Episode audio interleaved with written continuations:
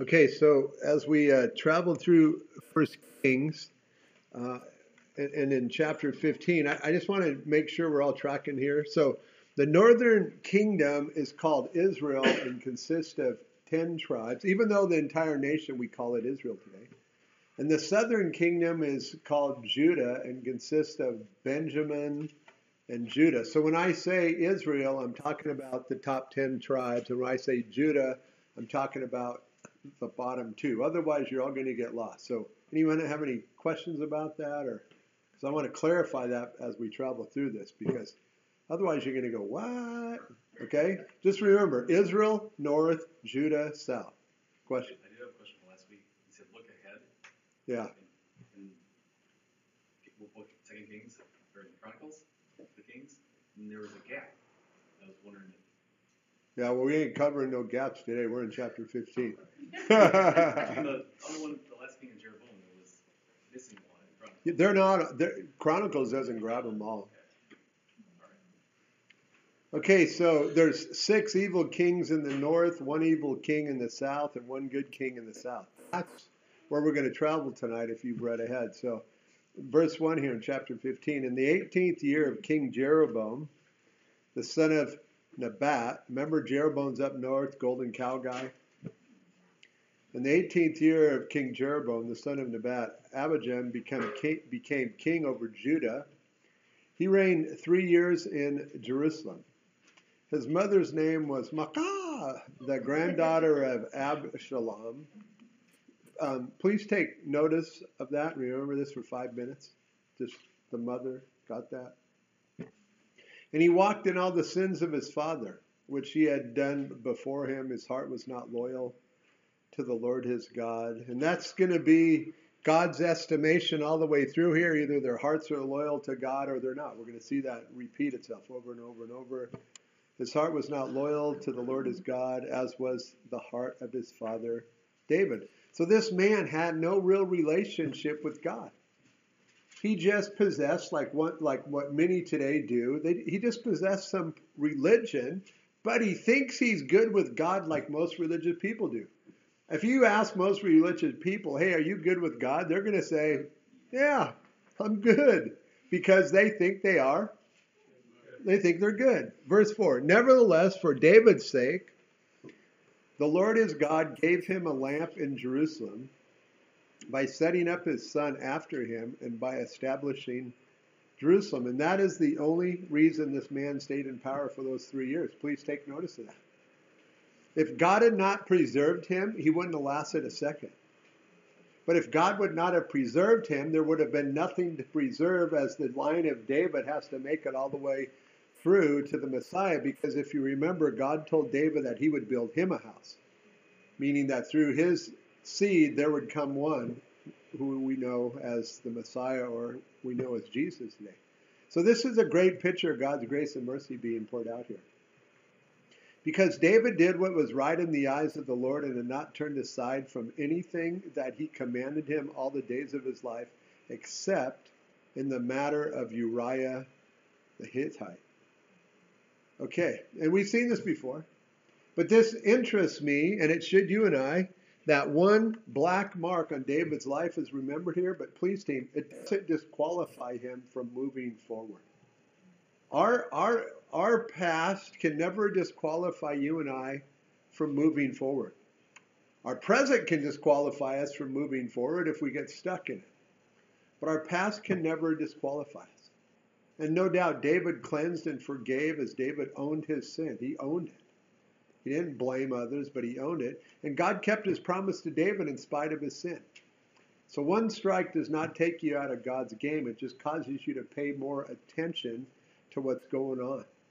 And here he is. He's named here again. And there was war between Rehoboam, king of Judah down south over the two tribes, and Jeroboam all the days of his life. Now, the rest of the acts of Abijam and all that he did, are they not written in the book of the Chronicles of the Kings of Judah? And there was war between Abijam and Jeroboam. And this war is recorded for us in 2 Chronicles chapter 13, 1. And I really hate to jump ship and go look at it, but we're going to. So 2 Chronicles 13, Because when you see how this is all worded, you're going to be able to get a really good understanding, I believe, of what's going on amongst all these kings. So Second Chronicles chapter 13, and we'll be able to comprehend what's going on between the north and south, and we're going to read it with very little commentary because we'll get to it eventually. But Second Chronicles 13, verse 1. In the 18th year of King Jeroboam, the king over the ten northern tribes, Abijah became king over Judah, or the bottom two. And, he, and, and now notice the slight name change Abijah, Abijam, same person. They're both defined as a king of Judah, son and successor of Rehoboam. They're both names mean the same with a very slight variation. So, and you'll find that going through here, you're going to go, wait a second, this guy is a different name. No, same name. I have no idea why they spell him just a little bit differently. But I guess if you're a Bob, Bobby, or Bobber, or or Bruce, or Brucey, it could be spelled a little bit differently. Bob and Robert. Yeah, well, that's uh, Bob and Bobby would probably be closer. Abijah reigned three years in Jerusalem. His mother's name was Micah, the daughter of Uriel of Gibeah. And there is war between Abijah and Jeroboam. Abijah set the battle in order with an army of valiant warriors, 400,000 choice men. Jeroboam also drew up in battle formation against him with 800,000 choice men, mighty men of valor. Then Abijah stood on Mount Zemaraim, which is in the mountains of Ephraim, and said, Hear me, Jeroboam and all Israel, as the south king is talking to those up in the north. Should you not know that the Lord God of Israel gave the dominion over Israel to David forever, to him and his sons, by, that, by a covenant of salt? Now, please understand, they don't win this battle because of those present. They don't win this battle because they're more righteous than those up south. God does not pour out his judgment because these here presently are so godly. The battle is won only because of David's covenant with the Lord. Please, you got to understand that. Yet Jeroboam, the son of Nebat, the servant of Solomon, the son of David, rose up and rebelled against his Lord, as he's repeating his history uh, to the guys up north. Then worthless rogues gathered to him and strengthened themselves against Rehoboam, the son of Solomon, when Rehoboam was young and inexperienced and could not withstand them. And now you think to withstand the kingdom of the Lord, which is in the hand of the sons of David? And you are a great multitude. Yeah, they're outnumbered two to one. And with you are the gold calves which Jeroboam made for you as gods. Have you not cast out the priest of the Lord, the sons of Aaron and the Levites, and made for yourselves priests, like the peoples of the other pagan lands, so that whoever comes to consecrate himself with a young bull and seven rams may, in a sense, by themselves to be a priest of the things that are not God's? But for us, the Lord is our God, and we have not forsaken him. oh, yeah, sure. Uh, no, but see, again, religious people don't think they're doing anything wrong. And he walked in all the sins of his father. Abijah's estimation of how he was doing was different from God's, but he is right in content, and he'll be right in calling upon the Lord here. And seeing that Jeroboam forsook what God promised him, God is going to judge him here. Also, remember when Solomon's son Rehoboam came into power, he wanted to go and fight Jeroboam. Remember that? That when Solomon's son came into power, and then all, and then Jeroboam broke off, and Rehoboam goes, "Hey, let's go fight those guys up to the north." God said no. Well, today that that no, 18 years later, is a yes. Verse 10, as Abijah continues his case as to why they're right. But as for us, the Lord is our God Of course, they have other gods. He doesn't mention that. And we have not forsaken him. That's his estimation. And the priests who minister to the Lord are the sons of Aaron. That is true. And the Levites attend to their duties. That is true. All art, no heart. And they burn to the Lord every morning and every evening, burnt sacrifices and sweet incense. And as you travel through the entire Old Testament, that's the case that people always make when God's prophets come to them and says, "Hey, look, you're doing it wrong. You're doing it all wrong." And they say, "Hey, look, we're still sacrificing to, the, to God, man. Put those false prophets in prison." Because they thought, and they always think, as long as they're sacrificing, they're always in good standing with God. And that's exactly what he's saying here. Hey, they burn to the Lord every morning and every evening, burnt sacrifices and sweet incense. They also set the showbread in order on the pure gold hmm. table and the lampstand of gold with its lamps to burn every evening? For we keep the command of the Lord our God in this area, but you have forsaken him in everything. Of course, they all had forsaken him. They're just deceived here. It's the add ons as to what he's saying is what really gets them in trouble as they worship the other gods. It's, see, it's not worship God and then worship others, and I understand that might be conflicting in the church today. But the Bible reads, first commandment, I'll, I'll remind us, thou shalt have no other gods before me, period. So it's not Jesus plus a couple on the side. No, it's thou shalt have no other, period. No other gods after the God of the universe. Now look, God himself is with us as our head, and his priests were sounding trumpets to sound the alarm against you. O children of Israel, do not fight against the Lord God of your fathers, for you shall not prosper. But Jeroboam, the golden cow worshiper, caused an ambush to go around behind them. So they were in front and rear, and they cried out to the Lord, and the priests sounded their trumpets. Then the men of Judah gave a shout, and as the men of Judah shouted, it happened that God struck Jeroboam and all Israel before Abijah and Judah. And the children of Israel fled before Judah, and God delivered them into their hand. Then Abijah and his people, this is civil war here, struck them with a great slaughter. So 500,000 choice men of Israel, the northern tribes, were slain. So that means they only have 300,000 left. 500,000 choice men of Israel were slain. Thus the children of Israel were subdued at that time, and the children of Judah prevailed because they relied on the Lord God of their fathers. This time. Even though they're serving mixed gods, though, the true God Almighty and the false ones, they were certainly better off than the north, but they're only winning because of the covenant that David has with God. Back to 1 Kings chapter 15, verse 8. So Abijam rested with his fathers, and they buried him in the city of David. Then Asa, his son, reigned in his place. Would you call Abijam a good king or an evil king? Come on. Yeah, God calls him evil. Then Asa, his son, reigned in his place. In the 20th year of Jeroboam, king of Israel, Asa became king over Judah. And he reigned 41 years in Jerusalem. Please remember that. His grandmother's name was Maacah, the granddaughter of Absalom. Now, this is interesting to me. Please take note as we wipe out some of man's secular, humanistic, philosophical wisdom. The same bad grandmother, but a totally different outcome. You see it? Remember that name I told you to remember? She was not only a grandmother of the bad one, but also to another one, or the mother to a bad one, but also a grandmother to the to a uh, to Asa. One's good, one's bad. Verse 11 Asa did what was right in the eyes of the Lord, as did his great great grandfather David. And he banished the perverted persons, the homosexual temple prostitutes, from the land. And Asa removed all the idols that his fathers had made, those that had been before him, Rehoboam and Abijam. Also, he re- removed Maacah, his grandmother, from being queen mother.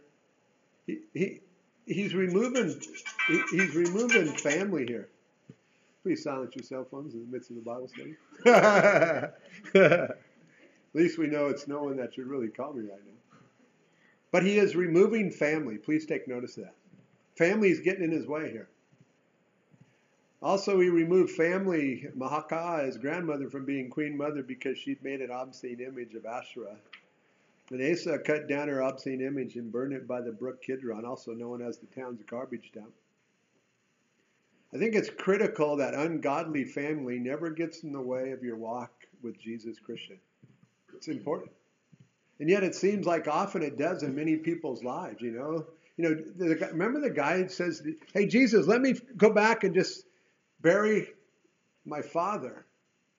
And what does Jesus say? Let the dead bury the dead. It's not that his father was already dead. No, it was the guy says, I want to go back, and when my father dies, then I will come and follow you. See, he wanted to go back and do, dance in that camp before he came and danced in Jesus' camp. Hey, Lord, let me follow you, but let me first go back to my family and say goodbye. And what does Jesus say? Plow. hand. Any man who puts his hand to the plow and looks back is not fit for the kingdom. And I think it's critical, especially in this day and age, that ungodly family does not get in the way and dictate how a Christian should live their life. It's important. And yet it seems like it happens in too many people's lives. If it does, team, you have to do an Asa here and take their stuff out of your life and burn it. Because it's not going to be healthy for you. So why does one son turn out bad and the other turn out good? They both had the same upbringing. So why does one turn out bad and the other turn out good? You know, we have to come to that place of belief that my environment does not have to make me who I am. Even though in our world today, the environment is what makes you as you are. You are a product of your environment, so you are what you are. And I understand that to a certain point. But listen, he chose to be who he wanted to be. I am who I choose to be. My, my family growing up, minus a few parties, was the Jay Dobson focus on the family family. So I didn't turn out bad because of my upbringing. I turned out bad for 10 years of my life because I chose to. No one forced me to. It wasn't my upbringing. But in today's society, it's, hey, well, you know, they are this way because of that. I mean, nobody's guilty of nothing anymore. Hey, the guy killed them because, you know, his father and his, da, da, da, da, da. man, it's, you know why that is? Because psychology has crept into the courtroom and the church has bought into it. I challenge you to find it in the scriptures where it's true. Yes, a father's sin that as I live with them can can rub off on me, not generationally, but because that's who I'm hanging out with. He, but it's no more different than if you go up to Canada, and next thing you know, you're saying, hey, hand me a Coke, eh? we have to understand we have choices. Asa chooses God and his, his I guess it would be his stepbrother, chose evil. I mean, if Jesus hadn't intervened in my life, I'd still be living in a kingdom of darkness. But he did. I had to choose once he called me. I had to choose to turn or not.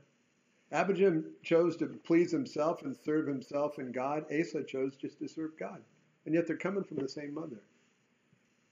Verse 14, just something to consider in these last days where men are lovers of themselves in the church and and lovers of you know never doing anything wrong. It's always always somebody else's fault.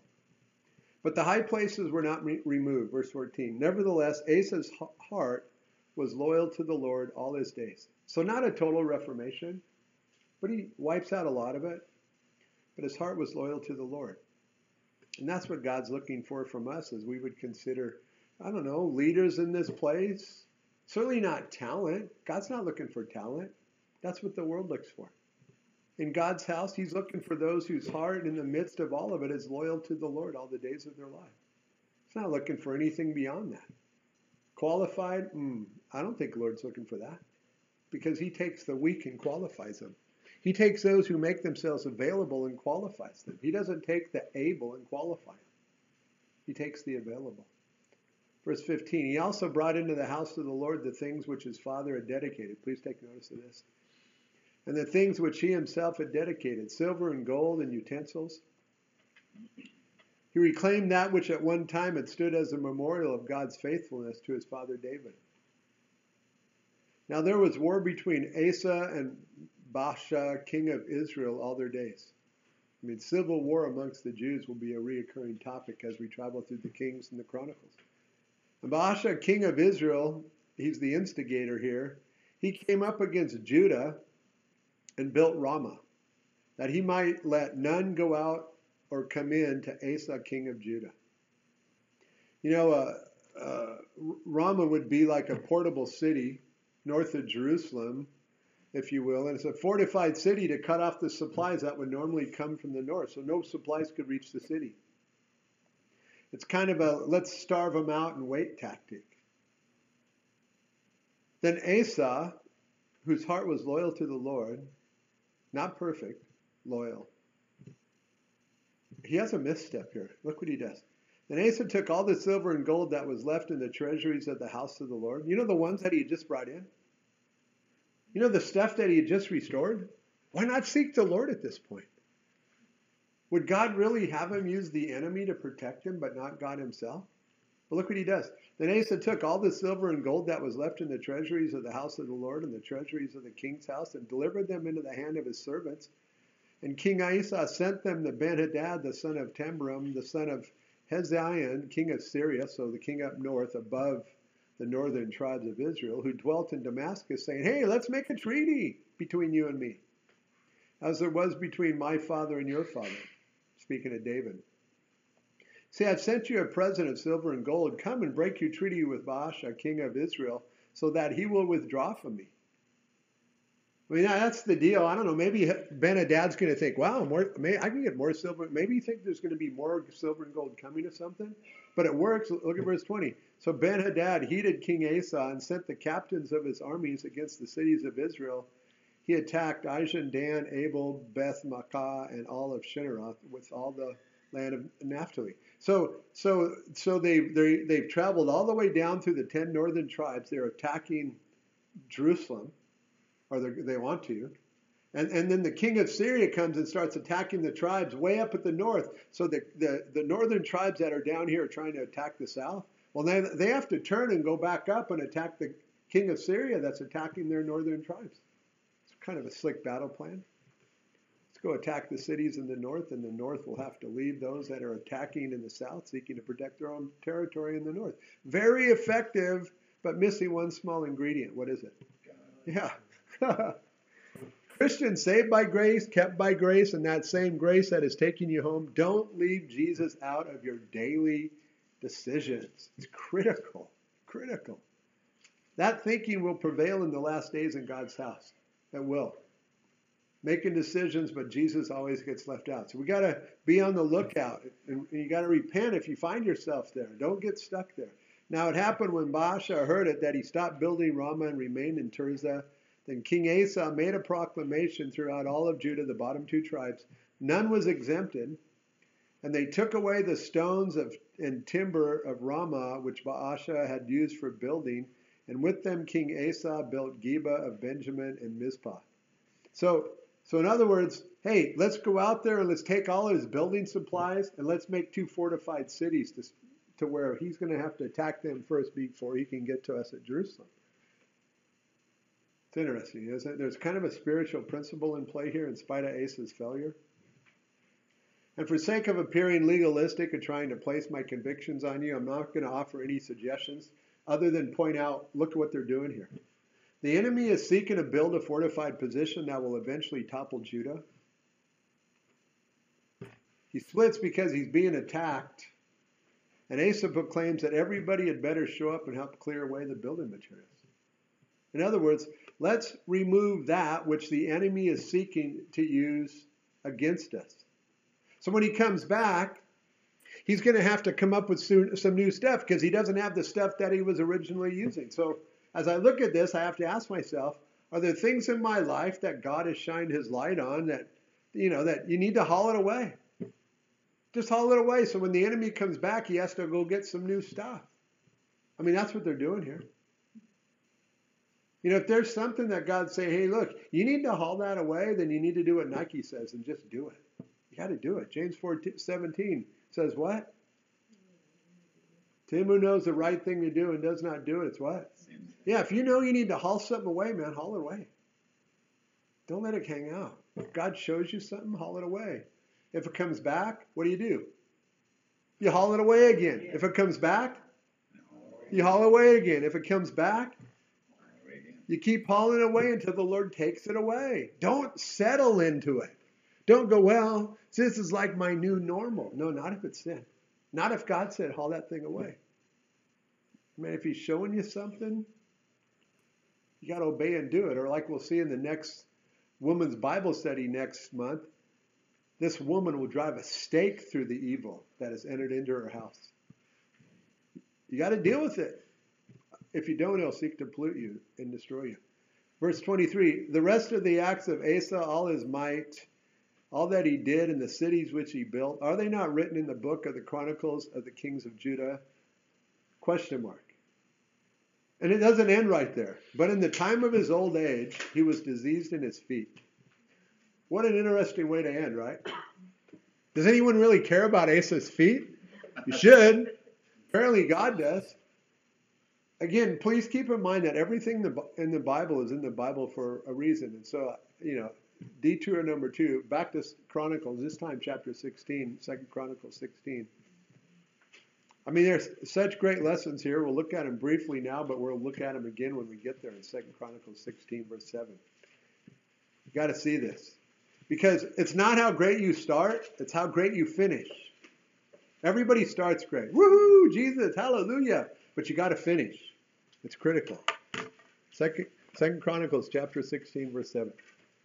And at that time, Hanani the seer came to Asa, king of Judah, and said to him, Because you relied on the king of Syria, remember he sent the stuff from the treasury? So just to remind us, he had brought it wherever it was back into the treasury.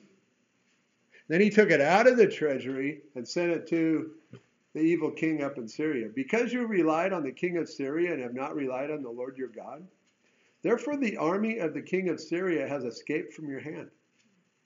Were the Ethiopians and the Luba not a huge army, yet with many chariots and horsemen? Yet because you relied on the Lord, he delivered them into your hand, as this prophet is declaring God's truth to, and really reminding Asa about it. For the eyes of the Lord run to and fro throughout the whole earth to show himself strong on behalf of those whose heart is loyal to him. In this you have done foolishly. Therefore, from now on you shall have wars. What would King David do right now? He would repent. He would own it. But rather than repenting like David would do, Asa was angry with the prophet and put him in prison.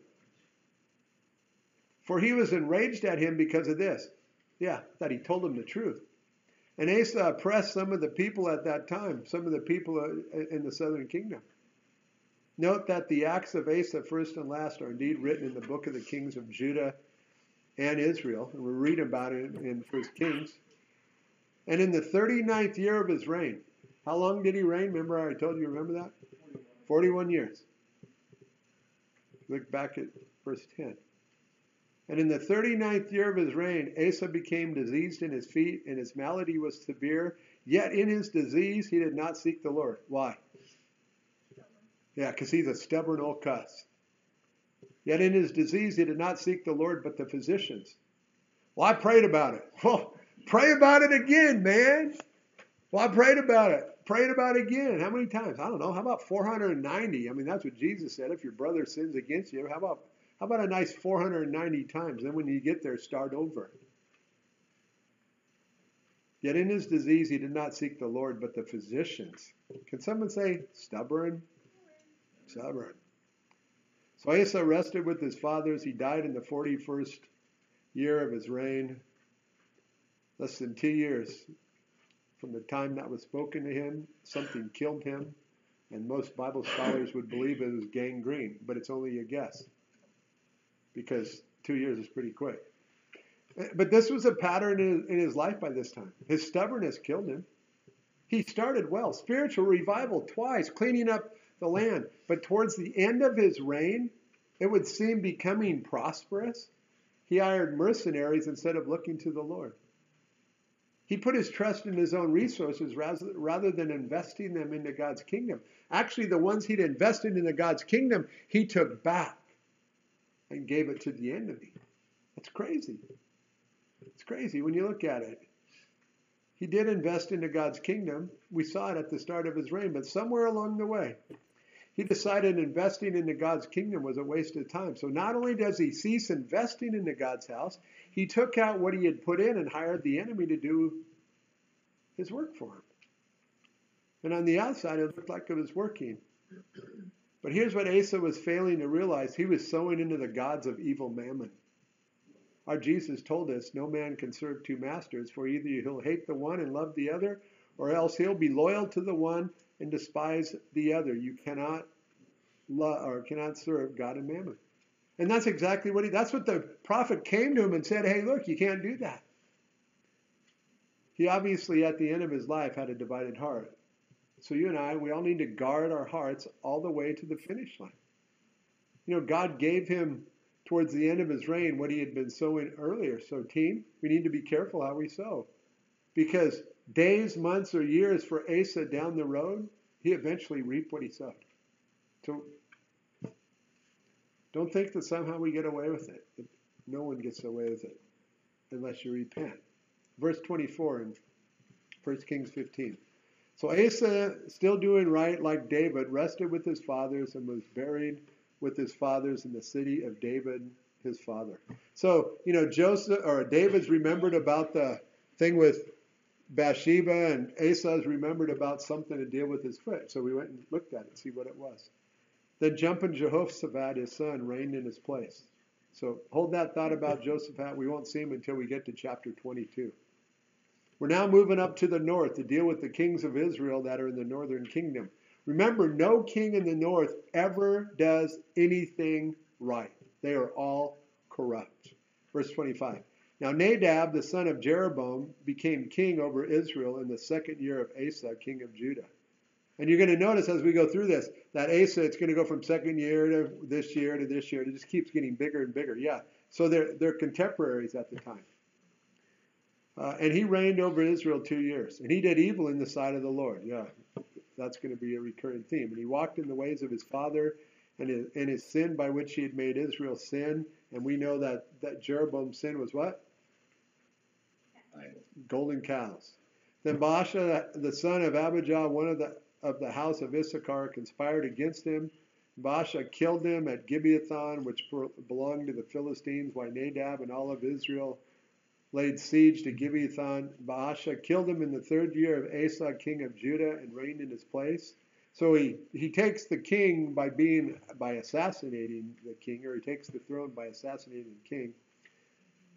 And it was so when he became king that he killed all the house of Jeroboam. You know what's sad here? Is it didn't have to end this way. God had promised Jeroboam that if he walked uprightly and he was blessed, that God would create a new dynasty through Jeroboam. But God also said, hey, if you don't walk with me, there's a curse. And this is what we're seeing here the fruit of that choice of, of receiving the curse from God rather than the blessing. He did not leave to Jeroboam anyone that breathed until he destroyed him, according to the word of the Lord, which he had spoken by his servant Ahijah the Shilonite. You remember those words? We saw him because of the sins of Jeroboam which he had sinned, and by which he had made Israel sin, because of his provocation with which he had provoked the Lord God of Israel to anger. Remember, God said, Look, this is what I'm going to do to you. And here it is, it's all played out. Now, the rest of the acts of Nadab and all that he did, are they not written in the book of Chronicles of the kings of Israel? And there was war between Asa and Baasha, king of Israel, all their days. And such will repeat themselves up north over and over. And wouldn't you think that somewhere along the way that someone would stop and say, hey, you know what? Those guys down south are being blessed. You know, should we like maybe clean it up a little bit? You know, toss the cows, but they don't.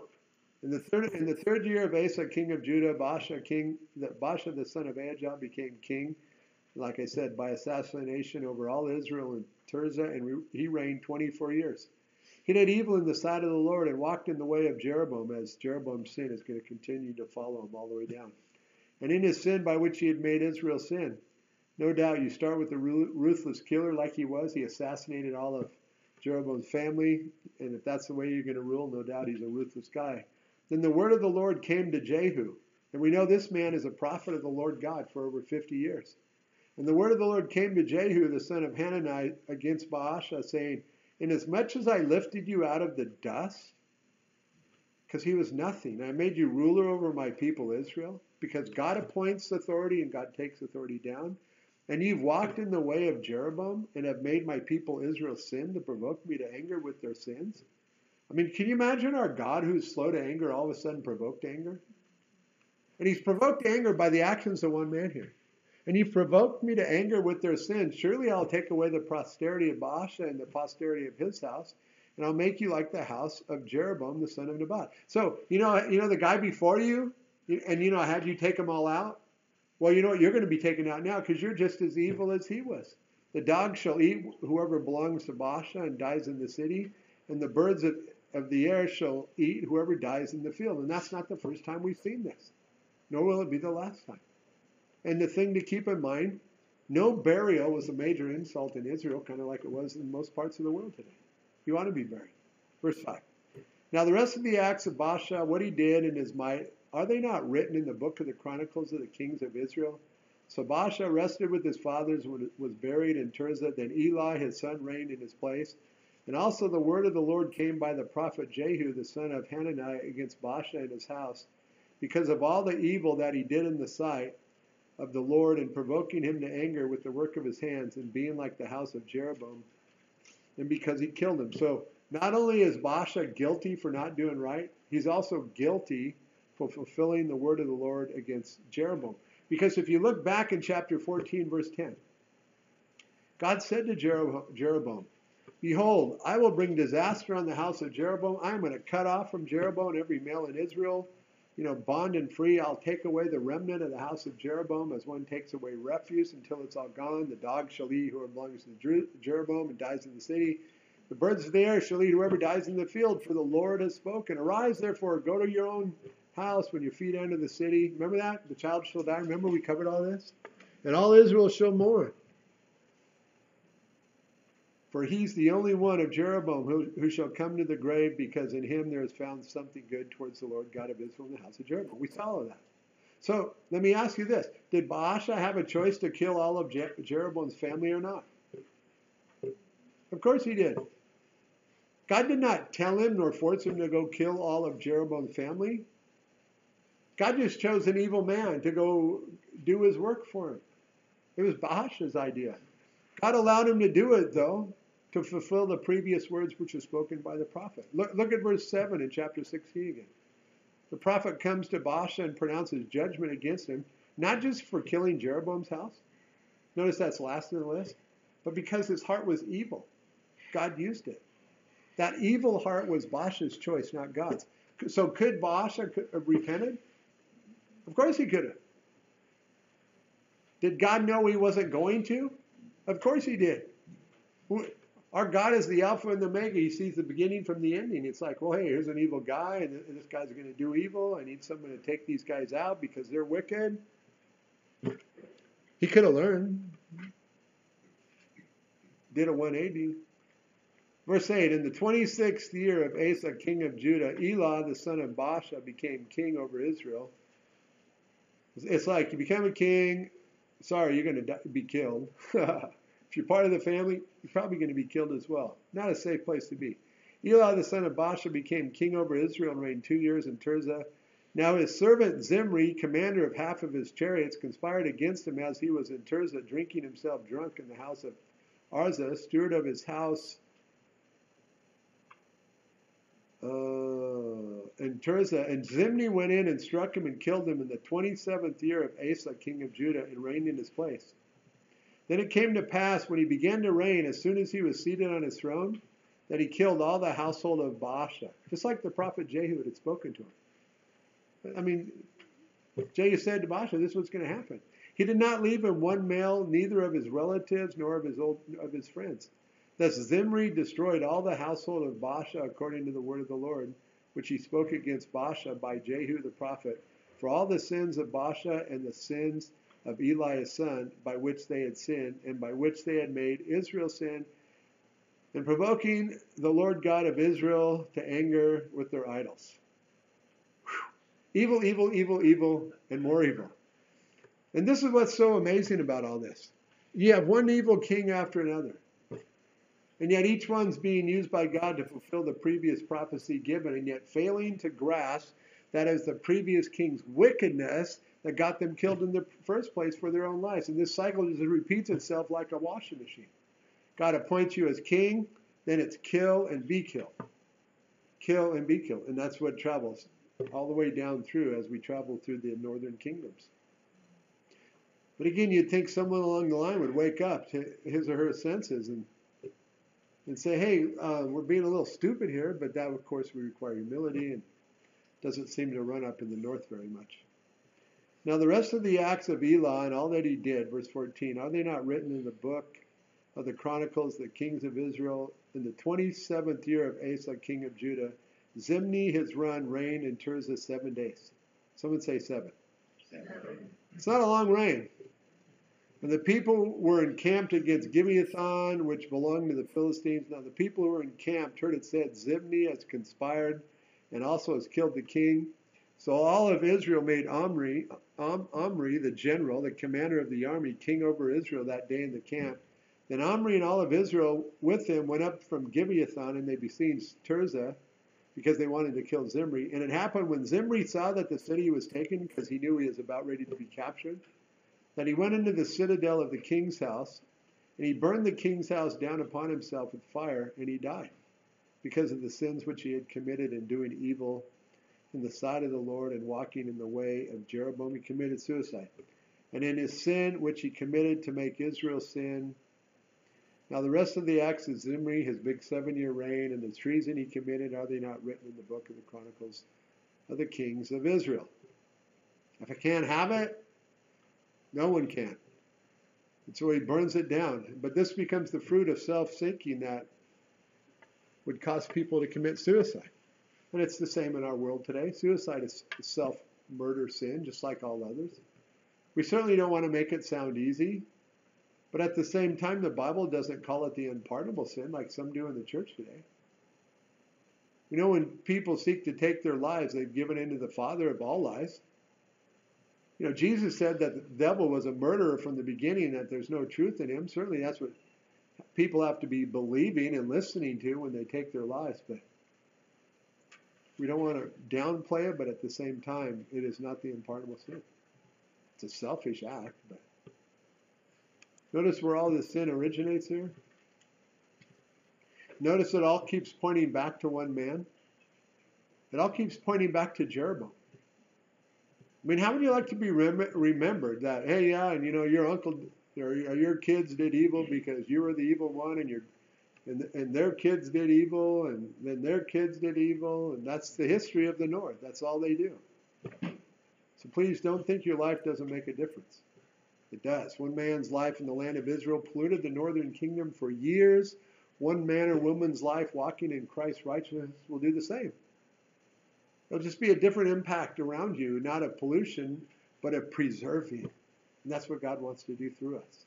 Verse 21. Then the people of Israel were divided into two parts. Half the people followed Tibni, the son of Ginath, to him to make him king, and half followed Omri, their military leader. So now you have a civil war within a civil war. So you had the 10 tribes fighting the lower two tribes. Now you got the 10 tribes up north and they're split and they're fighting one, one another. So you have the people's choice versus, versus the military's choice. You don't even have to read to figure out who's going to win that one. But the people who followed Omri prevailed. He's the military commander over the people who followed Tibni, the son of uh, Ginath. So Tibni died and Omri reigned. It's kind of a, how, how it lasts here. In the 31st year of Asa, king of Judah, Omri became king over Israel and reigned 12 years. Six years he reigned in Tirzah, and he bought the hill of Samaria from Shemer for two talents of silver. Then he built on the hill and called the name of the city which he had built Samaria. Anything sound familiar there? And, and, and, he, and he named it Samaria after the name of Shemer, owner of the hill. And, and, and Samaria here becomes the capital of the northern tribes. Plus, it was a great place militarily because it was built up on a hill. Omri did evil in the eyes of the Lord and did worse than all who were before him. Not exactly the final words you want to write on your tombstone. Uh, here lies Omri, the one who's done evil more than all others.